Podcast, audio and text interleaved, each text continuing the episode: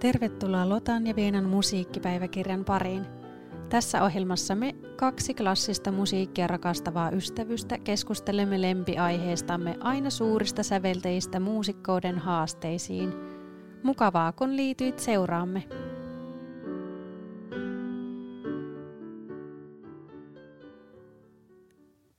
Tämä on jatkoa jaksolle kaksi. Virta. Tuo oli tota, hyvä, kun mainitsit tuosta teksti, tekstin käsittelystä. Niin, niin mun mielestä niin ylipäätänsäkin kuoroissa, niissä kuoroissa, missä mä oon ollut, niin ei välttämättä ole lähdetty niin tekstilähtöisesti liikkeelle, kun ollaan tutkittu sitä, mitä lauletaan. Mutta mun mielestä sitä voisi tehdä todellakin enemmän, hmm. koska laulussa on sanat, joilla on merkitystä. Ja varmasti se säveltääkin siinä vaiheessa, kun se on sitä kappaletta kirjoittanut, niin on oikeasti tutkinut niitä sanoja ja tehnyt niistä oman tulkintansa ja sitten painottanut tiettyjä juttuja. Mm. Ja siltä voi nostaa yhtä tiettyä sanaa tai yhtä lausetta, mutta siinä vaiheessa, jos lauletaan niinku vieraalla kielellä, niin kyllä se täytyy ymmärtää, että mistä sä laulet. Että sä tiedät, minkä takia vaikka tässä kohtaa tulee se forte tai mm. piano. Että muusta se on hirveän tärkeää ja tosi hienoa, että te teette niin, että tutkitte noita tekstejä. Puhuit siitä, että te kuulitte silloin tämän Stile Anticon esittämänä siellä, niin onko se tavallaan ollut teille se soinnillinen esikuva tässä kappaleessa ja onko se muutenkin ollut nyt tässä, kun olette laulanut tämmöistä renessanssimusiikkia, niin onko se toiminut siinä? No, meillä ei ehkä semmoista soin... soinnista esikuvaa varsinaisesti ole, että ja ei olla hirveän paljon itse asiassa edes yhdessä tuosta juteltu. Tykätään vähän, niin kuin kaikki tykätään vähän erilaisesta, mutta esimerkiksi tässä, jos ajatellaan tätä vanhaa musiikkia, niin itse vaikka tykkään todella paljon Stile Anticosta, mutta kyllä me ennemminkin niin kuin yritetään tehdä sillai omalla niin kuin niillä äänillä, mitkä meillä on, ja, ja yritetään ehkä laulaa mahdollisimman vapaasti ja mm. mahdollisimman hengittävästi. Ja siinä se sitten, sitten tulee, mitä tulee. Niinpä. Mm.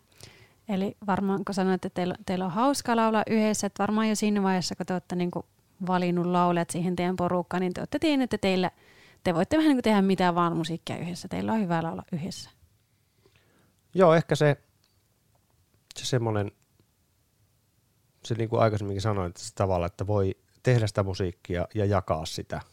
Mm. Ja jossakin tässä projektissa, että se käytettiin välillä semmoistakin mielikuvaa, että kun totta kai siellä aina esiintymisiä tämmöisiä liittyy se jännitys ja muu, mm. mutta että aika paljon keskusteltiin siitä, että minkälaista, minkälainen tunnelma meillä niin kuin keskenään on siinä. Ja ajateltiin jopa semmoista, että kun me monesti lauletaan puolikaaressa, että no me ollaan tässä nyt niin kuin nuotio ympärillä ja semmoista niinku iltalaulelua ja semmoista. Oi. Ja si- sitä, sitä niinku tehdään ja se on meistä mukavaa. Niin jos me semmoinen tunnelma, semmoista tunnelmaa pystytään siinä välittämään, niin se on se, mikä, se on se meidän näköinen ja se riittää. Mm. Se kuulostaa kyllä tosi mukavalta. Mm-hmm. Voisin sille nuotiolla tulla itsekin kuuntelemaan teitä. Paistamaan makkaraa. Kyllä, kyllä. Mutta tuota, seuraavaksi kuunnellaan sitten englantilaista kuoromusiikkia, nimittäin William Byrdin Vigilate.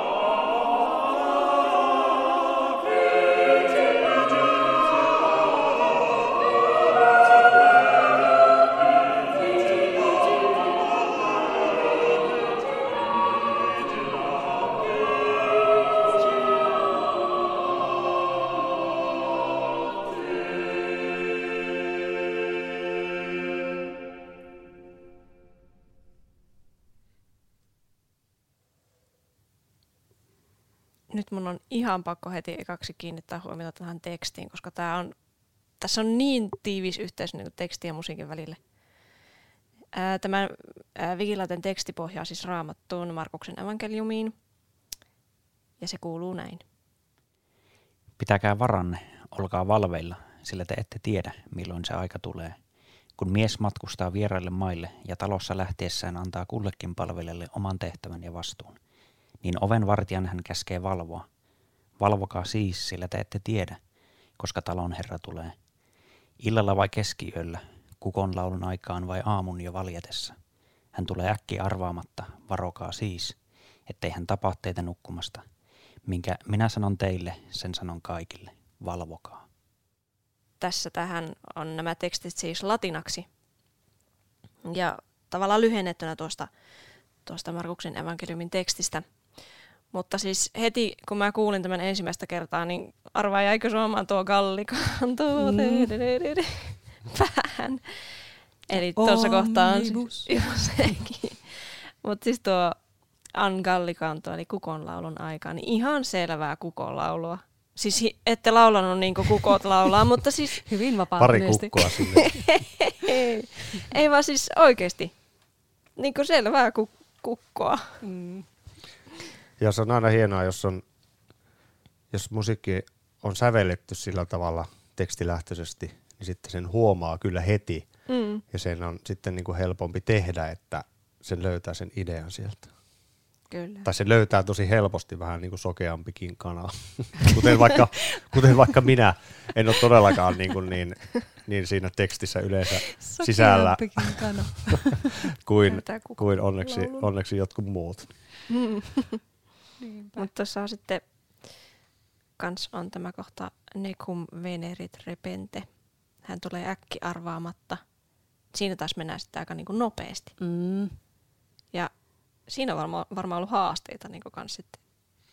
Joo, se, joo, se repentekohta on kyllä, niin kuin, sitä kyllä sai niin kuin harjoitella, ja se on tota, niin vaikka niin sekavalta kuin se kuulostaakin tuossa, niin se taisi mennä tuolla keikalla itse asiassa parhaiten mitä ikinä. Että siinä, oli, siinä, oli, oh, siinä, oli, siinä oli kyllä haasteita, ja tuolla varsinkin todella kaikusassa tilassa, kun lauletaan, niin että se löytyy.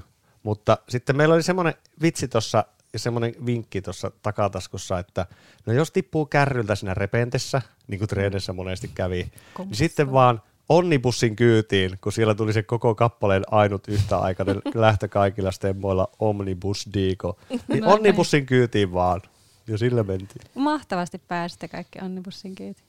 Mm. Kyllä. Kyllä. Joo, se on ilo aina, jos... Kuuluu musiikissa se, että on mietitty tekstiä ja se jotenkin tulee sieltä läpi. Kyllä. Jos tutkitaan vähän tuota William Byrdin taustaa kanssa. Hän on yksi Englannin tärkeimmistä renessanssiajan säveltäjistä. Ja hänellä on myös tämmöinen aika musikaalinen tausta, että on syntynyt musikaaliseen ja varakkaiseen perheeseen. Eli varmasti on saanut paljon sitten koulutusta kanssa niin ihan lapsuudesta asti musiikissa. Ja ilmeisesti hänellä on myös joku yhtymäkohta niin kuin Thomas Tallisin, joka on myös niin kuin tuon ajan ei, varmaan tärkein sävete, varmaan tunnetuin ainakin englantilaisista re- renessanssiajan säveteistä. Mutta tuota, mun mielestä mielenkiintoisinta tässä henkilössä on se, että ää, hän saattoi siis ilmeisesti olla syntyessään protestantti, mutta kääntyi sitten myöhemmin katolilaiseksi, mikä ei kuitenkaan estänyt häntä säveltämästä anglikaanista kirkkomusiikkia kääntymisen jälkeenkin. Mutta tuota, kun sympatiat on kuitenkin niin kuin katolilaisten puolella, niin löysin tämmöisenkin tekstin, jonka perusteella Byrd olisi piilottanut näihin semotetteihin viestejä Englannissa vainottujen katolilaisten puolesta. Ja tästä Vigilatesta erityisesti mainitaan, että sen voi tulkita varoituksena vakoisista. Mutta tuota, tarkempaa tietoa mulla ei tästä ole, tämä oli vaan tämmöinen mielenkiintoinen ajatusleikkikin siitä, että mitä sen taustalla voisi olla. No niin, tuohan kuulostaa jännittävältä. Eikö? Joo, tässä ollaan siis kuultu kahta tämmöistä renessanssiajan kappaletta, ja pitää nyt mainita, että lauluyhteethän on siis syntynyt keskiajalla ja ollut voimissaan renessanssiaikana. Nykyään lauluyhteitä on paljon ja se on suosittu muuta niin kuin erityisesti viihdemusiikissa, mutta tämä oli ihan hauska tämmöinen tuota niin, löytö, että se on tosiaan semmoinen lauluyhteiden kulta-aika on ollut renessanssiaikana. Ja niin kuin puhuttiin tuolla alussa jo, niin yleensä lauluyhteessä on maksimissaan kahdeksan laulajaa, mutta teitä on kaksitoista ja silti te laulatte ilman johtajaa. Niin mitkä asiat on ihan avainasemassa, jotta te pystytte ylipäätään laulamaan yhtenäisesti? No varmaan se mikä aina, että pitäisi harjoitella paljon mm. ja osata, osata stemmat, mutta kyllä se tulee paljon siitä keskustelemisesta ja niin kun tietyllä lailla niin kun pitää, pitää, pitää treenata vaan yhdessä ja saada sopia esimerkiksi tempot, että mihinkä, kappale, mihinkä tempoon lähdetään missäkin kappaleessa, mm. niin sitä ei mitenkään vispata eikä kukaan näytä, vaan siellä lähdetään ja sitten tota, niin, katsotaan miten käy. Mutta se, se yhdessä hengittäminen on kyllä niin kuin tosi, tosi tärkeä juttu ja sitten tosiaan lauletaan yleensä puolikaaressa, sillä on aika tiiviissäkin, että sulla on ikään kuin semmoinen kylkiviiva-aisti siinä ja on sitten tiettyjä sovittuja juttuja, että millä lailla lähdetään ja millä tavalla vaikka esimerkiksi lopetetaan.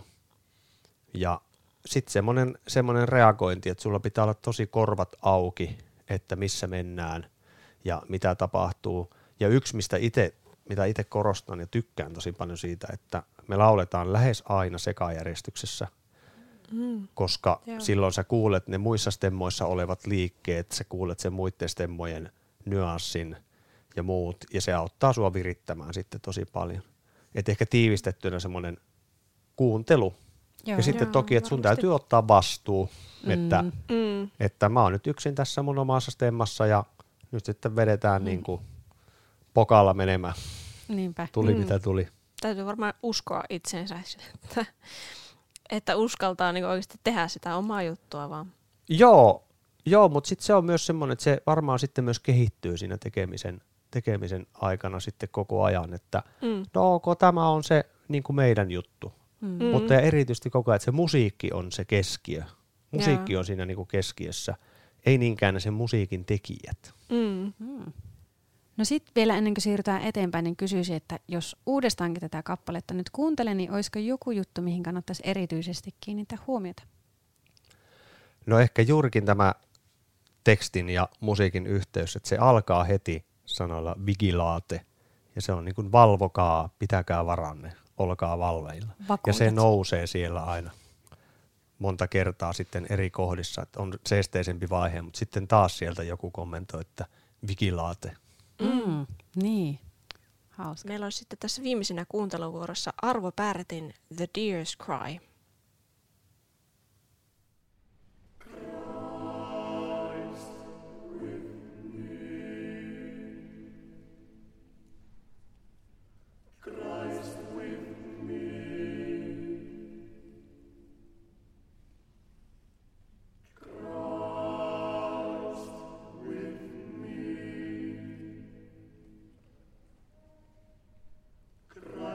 With me,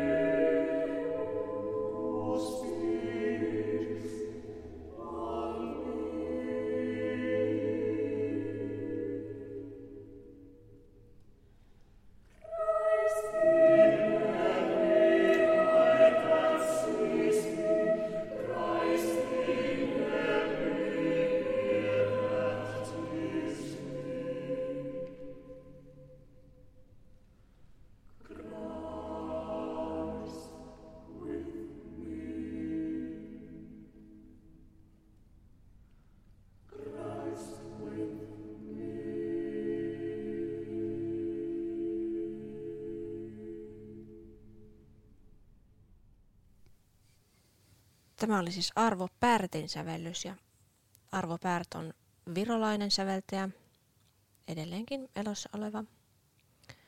Ja tuota, ensimmäiseksi kun lähdin Pärtistä tietoja hakemaan, niin menin tietenkin Wikipediaan, minkäs muullekaan. Ja luin sieltä, että Pärt tunnetaan keskiaikaisista musiikkivaikutteistaan sekä niin sanotun kulkustyylin sävellyksestä, ja ihmettelin, että mikä ihmeen kulkustyyli. Ja sitten kun avartiin vähän katsetta Wikipediaa pidemmälle, niin Uniarts-sivuilta löytyi tämmöinen tieto, että äm, Pärt tykkää käyttää paljon niinku kelloja, ihan soitin kokoonpanossa, mutta sitten rakentaa monet kappaleet tämmöisen tintinnabuli-tyylin, eli kelloinhelke tyylillä, niin teoksensa keskiajan kantusfirmustekniikkaa muistuttavalla tavalla päämelodian varaan niin, että muut äänet liikkuvat kolmisoinnun sävellä. Ja tämä on kyllä hauska, koska Pärtillä on semmoinen, niin kuin, että sitä ihmisääntä käytetään vähän niin kuin kelloja. Ja joskus vaikka koulussa laulettiin Pärtiä, niin tuntui, että se äänenkuljetus ei mitenkään niin kuin noudattanut sitä, että miten olisi niin kuin loogisinta tai taloudellisinta siirtää, vaan siellä niin kuin pompitaan aika paljon. Ja ehkä nyt tässä kyseisessä tyylissä ei ollut niin tämmöistä perinteistä Pärtiä tai sitä tintinnabuli-tyyliä niin näkyvissä, mutta kerropa Heikki sä tästä Pärtistä, että miten, miten sä ajattelet tästä teoksesta? No, tämä kappale oli semmoinen, joka on monelle virtalaiselle semmoinen ehkä pidemmältä ajalta semmoinen, että tämä on hieno, tätä olisi mukava joskus laulaa. Ja sitten kun mietittiin tota Uspeskin ohjelmistoa, niin tuli semmoinen, että että renessanssimusiikkia ja pari Pärttiä sinne, että olisi mm. aivan tosi hyvä. Ja se jotenkin sopii näiden pariksi tosi hienosti. Joo, ehdottomasti. Tämä, tässäkin tämä teksti, tekstihän on aika hieno ja aika semmoinen, aika semmoinen omanlainen.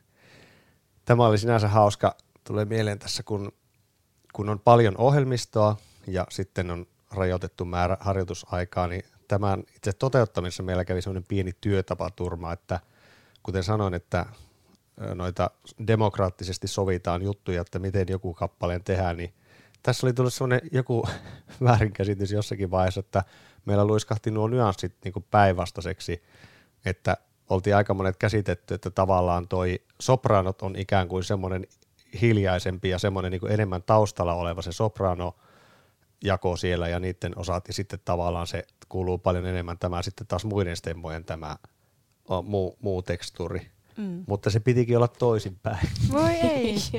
Mutta toimi se ihan näinkin, mutta naurattu vaan jälkeenpäin, että näinkin voi käydä, että mm. että tota, tää on niinku aika kaukana, aika kaukana mistään ammattimaisesta tämä tekeminen. No voitte vaan aina sanoa, että se oli omaa tulkintaa. Juuri näin. Kyllä. Tulkinnon taakse on aina hyvä mennä. Mm. Tämän lauluhan tilasi siis Irish uh, Louth Contemporary Music Society. Se julkaistiin vuonna kaksituhattaseitsemän. Ja tuota, varmasti Pärtillä on ollut mielessä tämä, että kenelle se on sen säveltänyt, koska tämä laulu liittyy Irlannin suojeluspyhimykseen Pyhään Patrickiin. Tämä teksti on perinteisestä irlantilaisesta suojelusrukouksesta nimeltään Saint Patrick's Breastplate. Eli breastplate on rintakilpi. Mutta jäin miettimään, että minkä takia tämä on nimeltään tämä kappale The Deer's Cry. Joo, se on siis legendan mukaan tämä matkaa tekevä Pyhä Patrick oli joutunut väijytykseen joskus siellä ja sitten se oli johdattanut sen ö, seurueensa jatkavan matkaa ja oli samalla rukoillut tämän ö, rukouksen sanoja ja siten ne vihollinen oli sitten niin kuin nähnyt tämä seurue metsässä, että ne on niin kuin peuroja ja vasoja, ja nämä okay. oli pelastuneet. Eli tällainen, tällainen tarina tämän kappaleen taustalla. Niin just, no nyt selvisi sikin sitten. Jäi kans tätä kuunnellessa mieleen, että, että tuota, erityisesti kun ajattelee lauluyhtyön laulua, niin tässä varmasti täytyy olla tosi tarkka sisäinen pulssi, kun ei ole johtajaa. Ja pitää ottaa siis selkeä teksti, kun tuossa on tämmöisiä pieniä taukoja, jolloin ei lauleta. Niin mitä se teiltä sitten sujuu? No aluksi se oli kyllä aika ha- vaikea, tai sitä piti miettiä, että miten tämä saadaan toimimaan, koska siellä on niin paljon taukoja. Ja, mutta tauothan on osa musiikkia. Mutta mm-hmm. helposti kun niitä taukoja on, niin siihen istahdetaan siihen tauolle ja mm-hmm. sitten lähdetään taas uudestaan. Mm-hmm. Ja se ajatus katkeaa.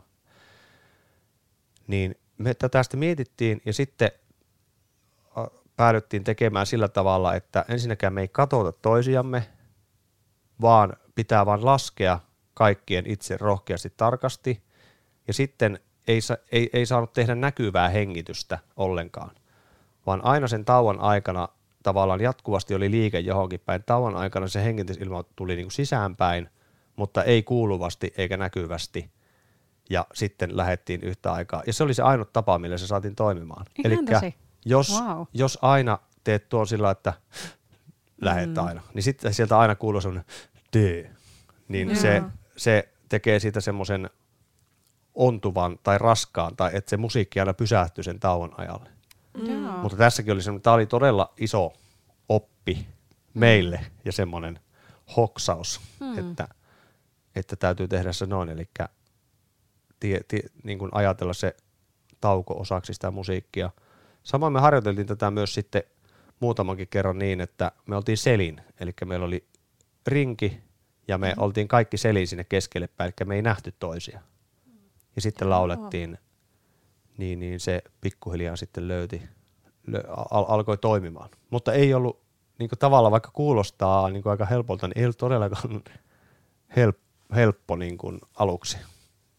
No, joo, tuntuu, että tuo tavallaan sotii kaikkia omia ennakkoajatuksia varten, että luulisi, että kun ei ole johtaja, niin korostuu nimenomaan katsekontakti ja niin semmoinen yhteinen hengitys. Mutta sitten just tuo ajatus, että se ei, siitä musiikista ei tule semmoista staattista ja pysähtyvää, vaan jokainen koko ajan laskee ja mm. vähän niin kuin, että se vaan koko ajan jatkuu. Aika tosi mielenkiintoista.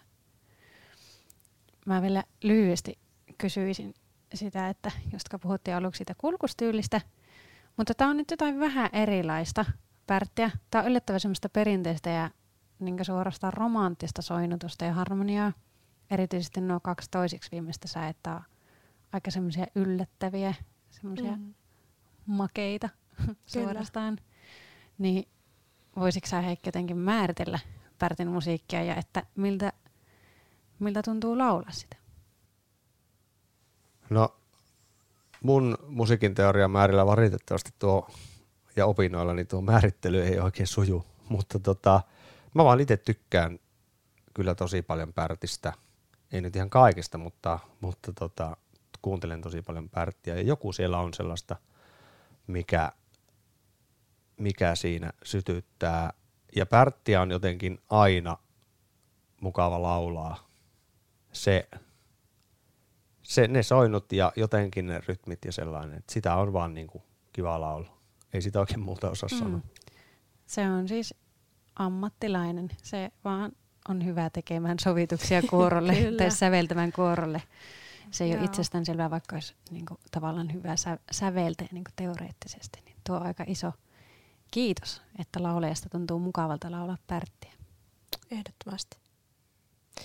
Mutta tähän loppuun mä voisin vielä kysyä sulta, että mikä on sun mielestä lauluyhtyeen laulamisessa parasta ja sitten jos vähän vielä kertoisit, että mikä on teidän kuoron tai tämän lauluyhtyeen yhteinen unelma? No ehkä se juuri, että on niin kuin oma itsenäinen toimija, niin me pystytään itse yhdessä miettimään, että mitä me halutaan tehdä, minkä tyyppistä. Ja sitten pitää vaan tehdä hommia niiden asioiden eteen, että, että niitä järjestyy ja tekee ja tulee tavallaan tilaisuuksia päästä laulamaan johonkin. Mutta kyllä ne ihmiset on siinä parasta ja se, se harjoittelu ja se yhdessäolo ja se, että ihan sama kenen kanssa tai kenen vieressä satut milloinkin laulamaan, niin se on vaan niin, kuin niin mukavaa, että, että se Että se, se on niin mukavaa, että se on mukavaa. Mm. ja öö, en tiedä, onko nyt tää semmoista yhteistä varsinaisesti jotain unelmaa. Et ehkä semmoinen, että toivottavasti pystytään tekemään jatkossakin yhdessä ja pysyy laulajien elämäntilanteet semmosena ja ja tota, niin into sen verran korkealla, että jaksetaan matkustaa vähän kauempaakin aina treeneihin, että ehkä itse on tässä vuosien varautunut, että paljon juttuja voi tehdä, jos vaan on aktiivisia ihmisiä ja äh, halu, halu tehdä, ja siinä se oikeastaan. Tähän onkin varmaan sitten hyvä päättää tämä jakso. Kiitos tosi paljon, Heikki, kun tulit meidän vieraaksi tänne keskustelemaan lauluyhtyeen musiikista. Ja kaikkea hyvää virran tulevaisuuteen, ja toivottavasti päästään pian taas kuuntelemaan teitä konsertissa. Kiitos. Tämä oli todella ilo olla täällä, ja mun näkökulmahan oli se yksi kahdestoista osa virran, näkö, virran, virran näkökulmista, että muuta voi tulla sitten jotain toisenlaisia mielipiteitä. No niin, katsotaanpa saadaanko joskus vielä heitäkin sitten juttelemaan meidän kanssa. Kiitos, että kuuntelit Lotan ja Veenan musiikkipäiväkirjaa. Jatketaan keskustelua somessa. Meidät löytää Instagramista käyttäjänimellä Lotta ja Viina sekä Facebookista nimellä Lotan ja Veenan musiikkipäiväkirja. Voit myös laittaa palautetta sähköpostilla osoitteeseen musiikkipäiväkirja at gmail dot com.